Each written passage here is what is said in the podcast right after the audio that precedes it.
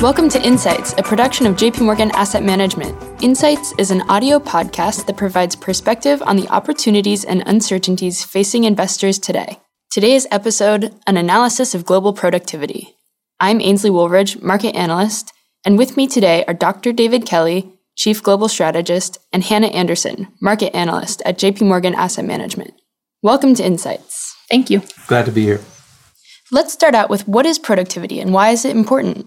Well, productivity is, people talk about it a lot without necessarily defining it correctly. What we mean by productivity is the output per hour of the average worker. It's a crucial concept for the economy because in order to get living standards to increase over time, we need our workers to be more productive. We need more output for every hour of input. That's what productivity is, and it's pretty crucial not just to growth in US living standards, but really growth in living standards around the world.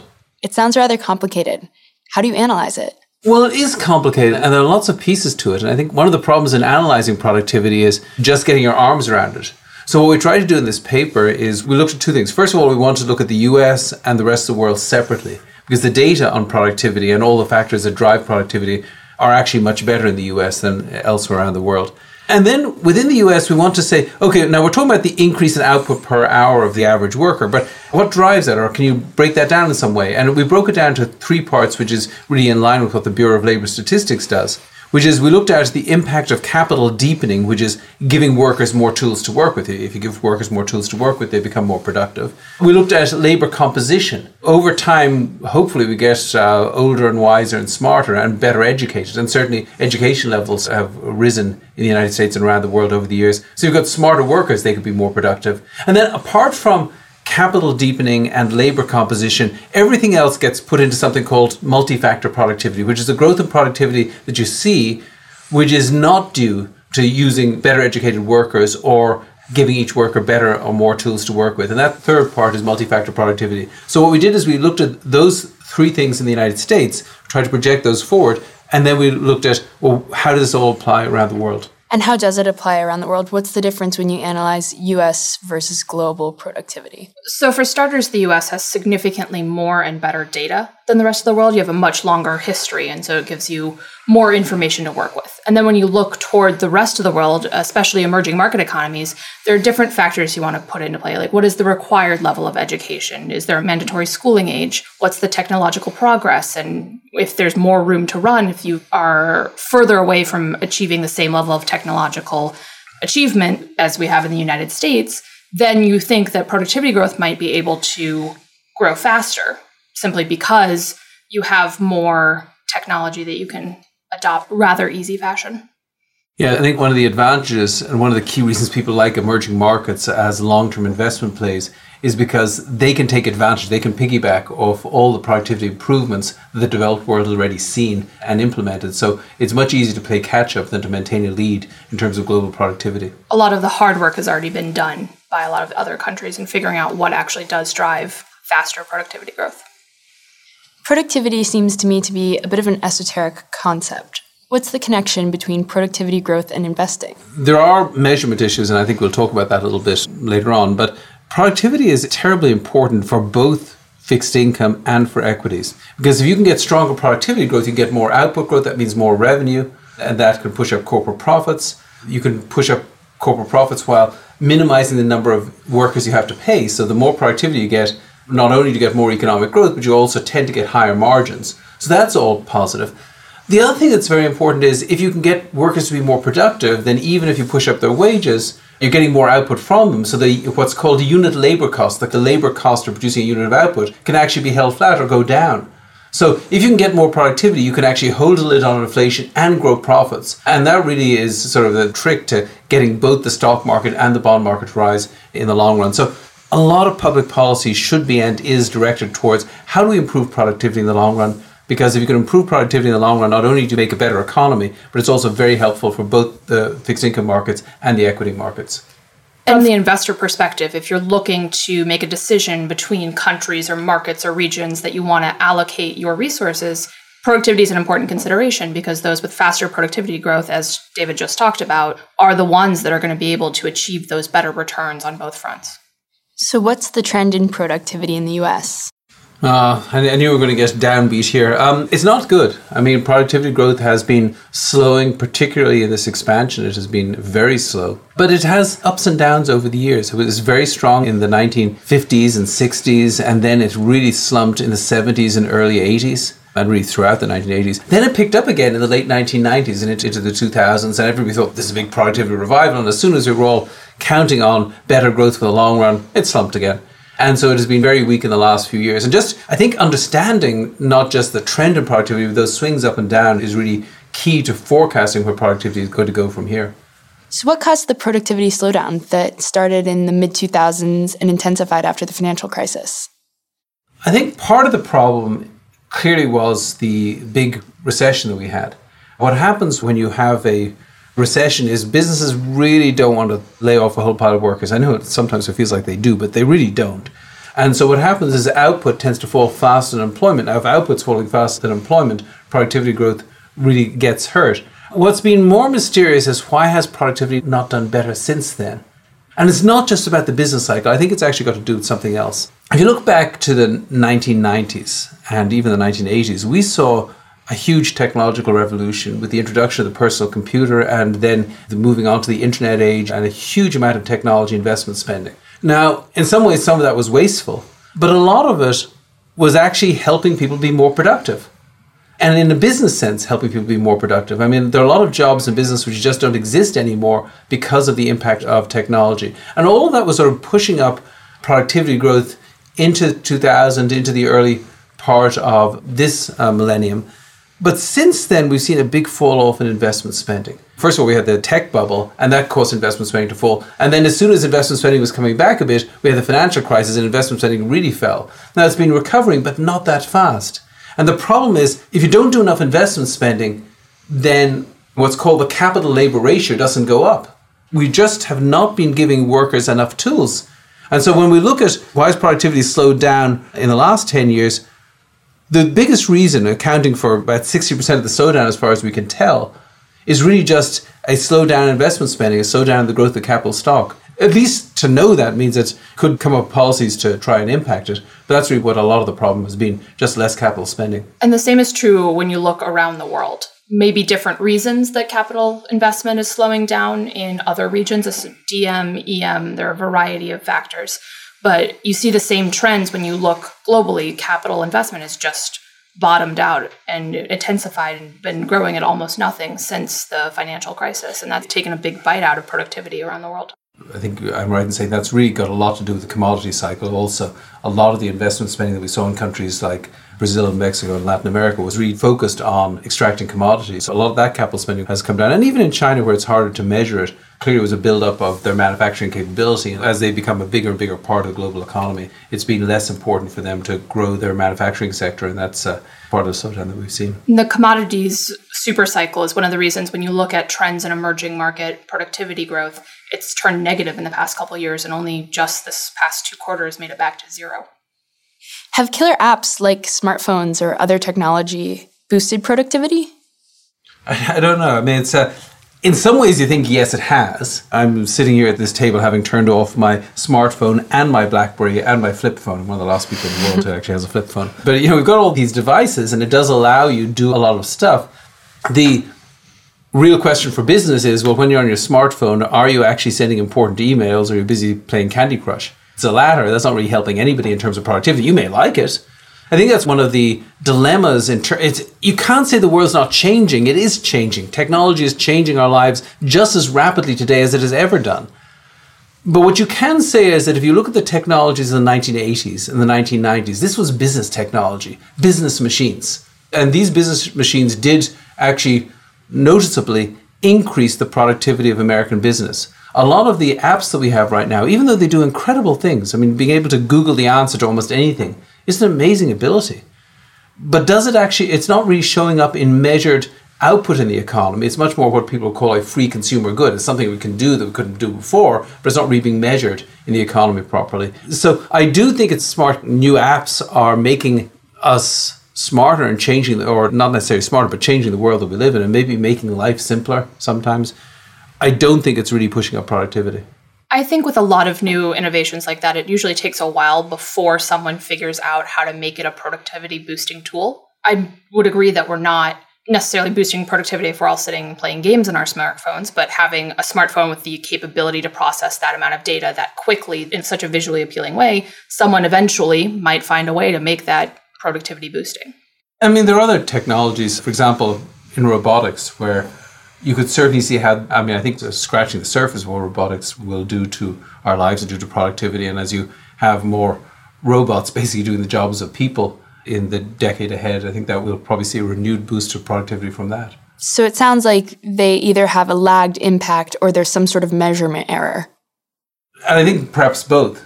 But the numbers that are actually measured themselves, the growth in nominal GDP coming from the growth in productivity, that is still really important because it's those numbers that in many ways tend to drive financial markets. That's why the measured productivity numbers, even though we know there are a lot of flaws in them, those are still really important for investors. So, for the US specifically, what could boost productivity growth in the future? I think more investment spending could do it. The question is what kind of investment spending? You know, there's a lot of talk about how we need to do more infrastructure spending. And I worry about this because some infrastructure spending, uh, particularly technological infrastructure spending, maybe um, you know more uh, better Wi-Fi around the country, that might boost productivity a lot of infrastructure spending in terms of repairing potholes, building bridges, very important stuff. But does it increase the output per hour of American workers? Probably not. In fact, it may even have the opposite effect. A huge burst of infrastructure spending usually means more traffic jams. I think it differs from type of investment to type of investment. I think really the key here, though, is as much as possible to encourage the private sector to invest in the way they think will maximize profits. Because if the private sector makes those investments, in a profit maximizing way, they tend to, at least you know they're not going to do it if it doesn't enhance productivity. Whereas a lot of government projects, although they may be very necessary, it's not clear that they will all be directed at increasing the productivity of American workers. So, innovations such as self driving cars, which could increase potential productivity hours but decrease the number of jobs in the economy, how would innovations like self driving cars impact productivity? The problem is, would it be measured? What's going to show up in the government statistics? What's going to show up in the government statistics is there fewer taxi drivers. I don't know if the Uber drivers ever showed up in the government statistics in the first place, but no sooner will they show up than they'll vanish again. You'll see fewer people working, but are we properly measuring the value of these trips in the first place? I think we probably regard the services consumed by somebody driving to work as being a consumer service. So if they're sitting in the back seat rather than driving the car. Well, that's a scary prospect. I mean, I drive in Massachusetts, and the thought of nobody being behind the wheel, it's dangerous enough when there is someone behind the wheel. It's just hard for me to conceive of what it'd be like without anybody there. But anyway, the point is, I don't know that the government will measure it properly, even though it's one more thing that is revolutionizing our lives and will revolutionize our lives in the years ahead. And that goes back to something we were talking about earlier, which is the potential lagged productivity and maybe having a smartphone increasing your consumer value, but it's essentially a free good. Having the ability to do any of these activities we talked about on my smartphone might add enormous value to my life. I might feel more at ease, feel like it's easier for me to keep track of all the things I need to do during the day. I'm more entertained because I have access to it right in the palm of my hand. But that value might just be for me in terms of my own personal well being. It may not translate into economic value through greater production in my working day. The other thing to point out, I mean, think about what self driving cars could do, literally, the number of people in a car. The number of people in the car on average around the country would fall because many cars are being driven by, you know, you got to drive your kid off to hockey practice or whatever. But if the self driving car is going to take the kid to hockey practice, then you need one less person. Now, if we have a fall in the number of people per car, that could actually change the whole shape of the auto industry. Maybe you need smaller cars. If you need smaller cars, you need to build so many more highways. So there are lots of knock on effects. And I think the wonderful thing about technological innovation is you never know really what the end result is going to be. There are lots of potential that you can't see at the time. In the long run, I think we will see some benefit from self driving cars, even as a, say, if it's a, a little scary right now. And when you look at innovation more broadly, I agree that that is the key component for boosting productivity growth. But in some places around the world, especially outside the US, the resources for innovation really aren't there. There are a lot of companies and economies like we mentioned Brazil earlier or other resource linked economies that are suffering still with the fallout of the collapse in commodities prices. And so if you're worried if prices are ever going to rebound, you're not exactly going to be looking to invest in better technology or you may not have the resources to do it. And also looking more broadly at both emerging market and developed market economies outside the US, a lot of companies in those countries have either very high levels of debt or their financial systems are not in a position to lend to those companies. And so if you have high debt, you're worried about paying it down. If you can't get access to credit, in both of those situations, you're not going to be making investments in innovation, which, as we discussed earlier, growing that capital stock is really the only way to boost productivity growth. Very important point. You, you asked me about how do you grow productivity in the US, but how you grow productivity in the US and how you grow productivity around the world are actually two different questions. Because in a lot of fields, we are the innovators. Well, I mean, that's one of the things I hope the United States will always be a source of research and development. In a lot of the rest of the world, productivity improvement could easily come from simply adopting the technologies that have already been developed elsewhere. I think when you think about it, spending on innovation, some of it is true frontier like research and development. A lot of the productivity enhancement that we could see around the world, a lot of the things that could do to make the world a richer and more efficient place, simply come from the effective transmissions of the technologies that we've already learned. And to Hannah's point, one of the big roadblocks is the ability of developing countries to finance the investment spending just to put this new technology in place. Another issue which is very important is trade.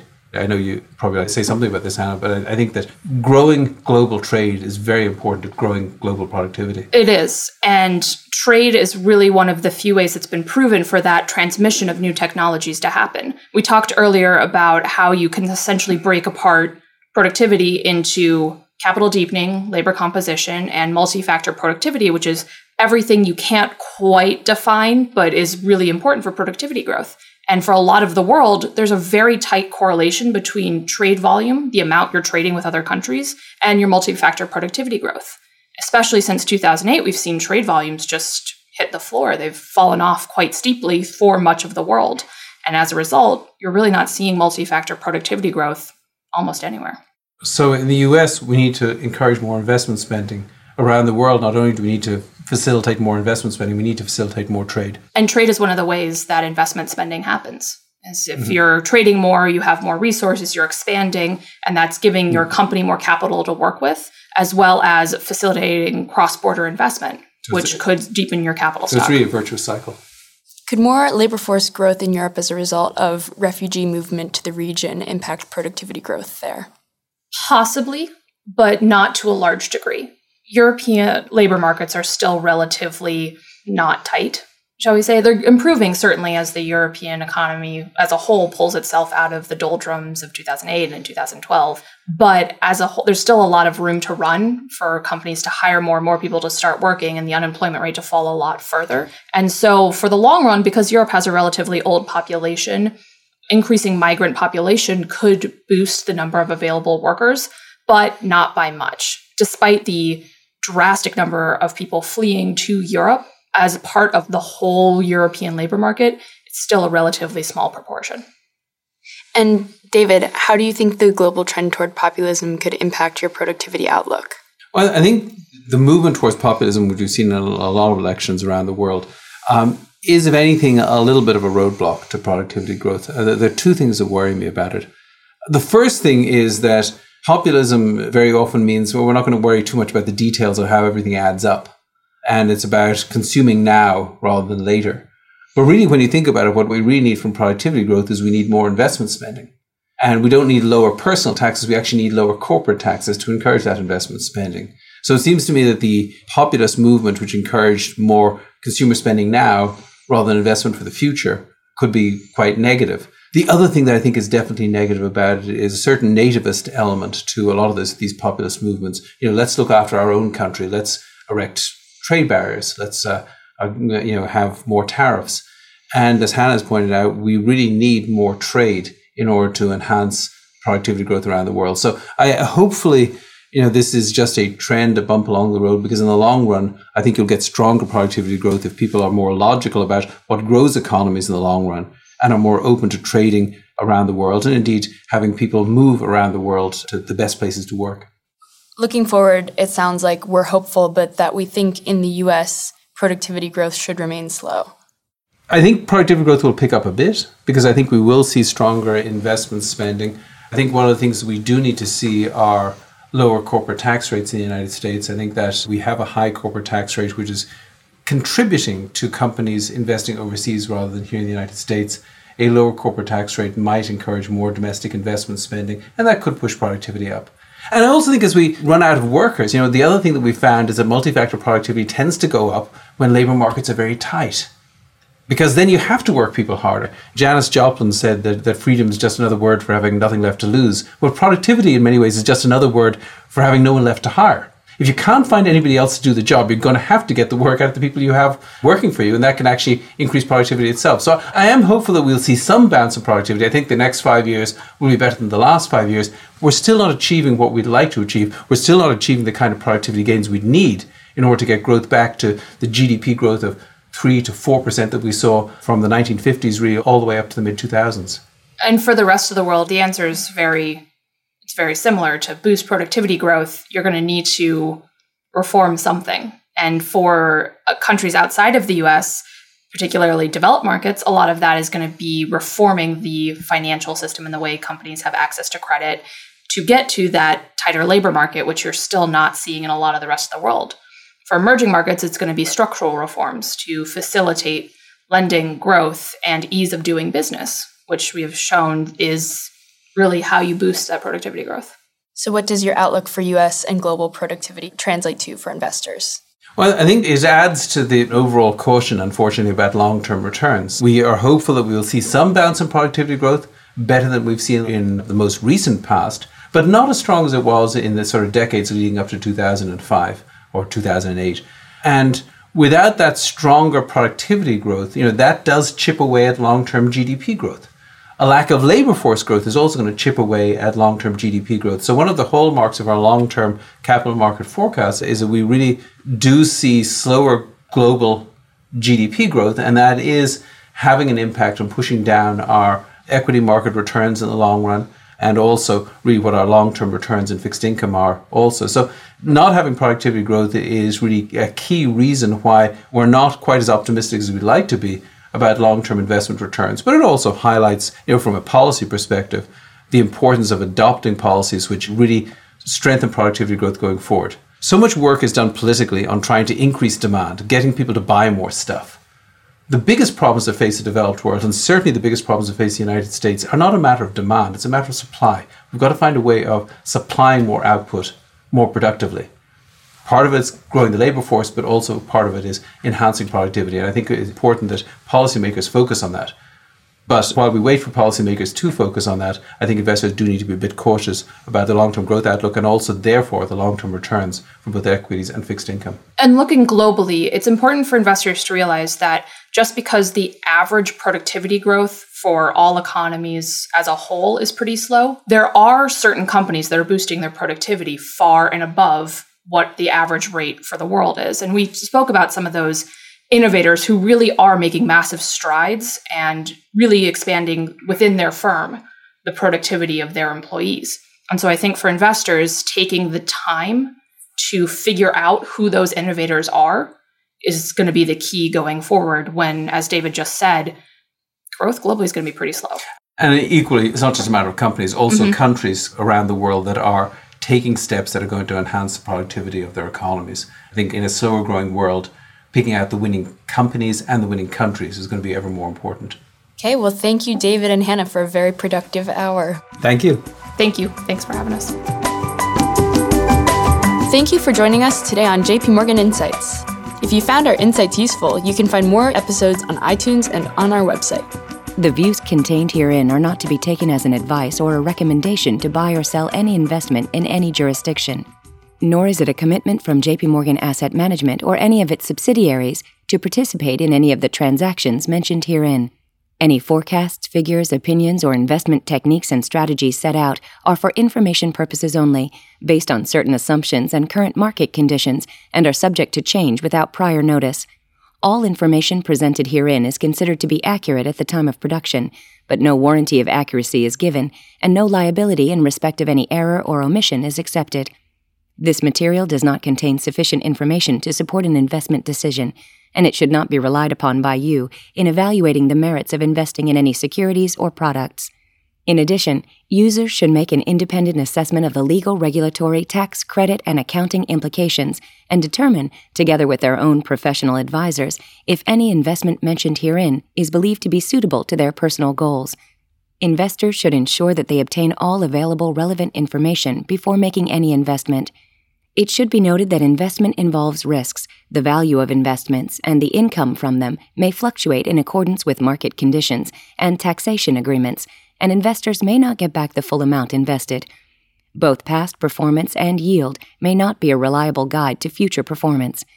JP Morgan Asset Management is the brand for the asset management business of JP Morgan Chase & Company and its affiliates worldwide.